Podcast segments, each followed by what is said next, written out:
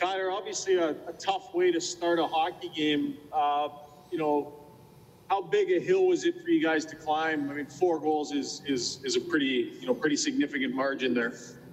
Well, yeah, it's tough. Um, anytime you start a game four down, um, it's not the way you want to start. But you know that's on us. Um, that's not on Mikko. Um, you know we got to be a lot better in front of him and um, you know helping him out and um, you know keeping those pucks out of the net everybody's wanting to kind of round their games into form as the playoffs are coming around. Tyler, where, I mean, obviously the goals haven't come maybe as much as you'd like, but where do you feel your overall game is right now as you're heading to the postseason?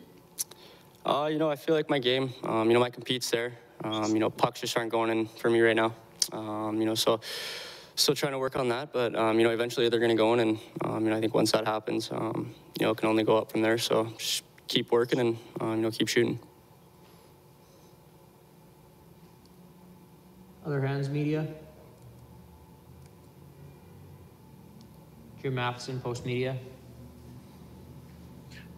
Tyler, you mentioned when you're down four, it's very difficult, but there was an awful lot of time left in the game. Did it feel that way too? You know, it'd be different if you're down four and start third period, but you still had another 50 minutes in the hockey game to go. Yeah, we had a lot of time. Um, you know, unfortunately, we just couldn't couldn't find the back of the net.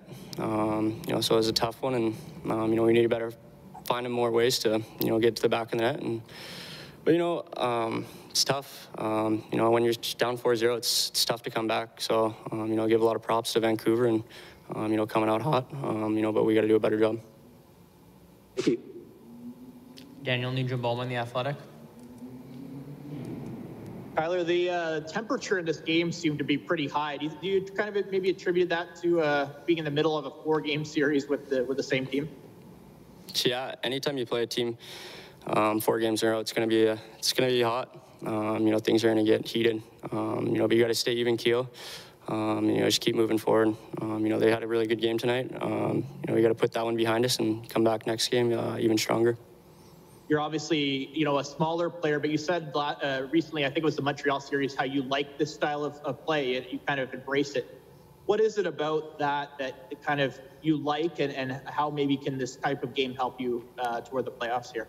Uh, I just love to compete. Um, you know, just being able to compete, um, you know, against those guys. Um, you know, I take honor in that. Um, you know, winning puck battles. Um, so I think that's one thing that um, you know I really love about these games.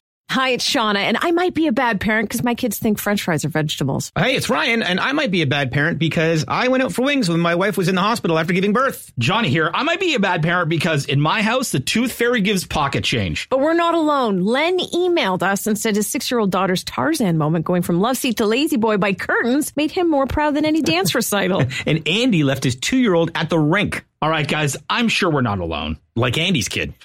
For stories and confessions like this, make sure you check out our podcast. It's called Bad Parents, and it's available wherever you get your podcasts. I left a glove at the rink.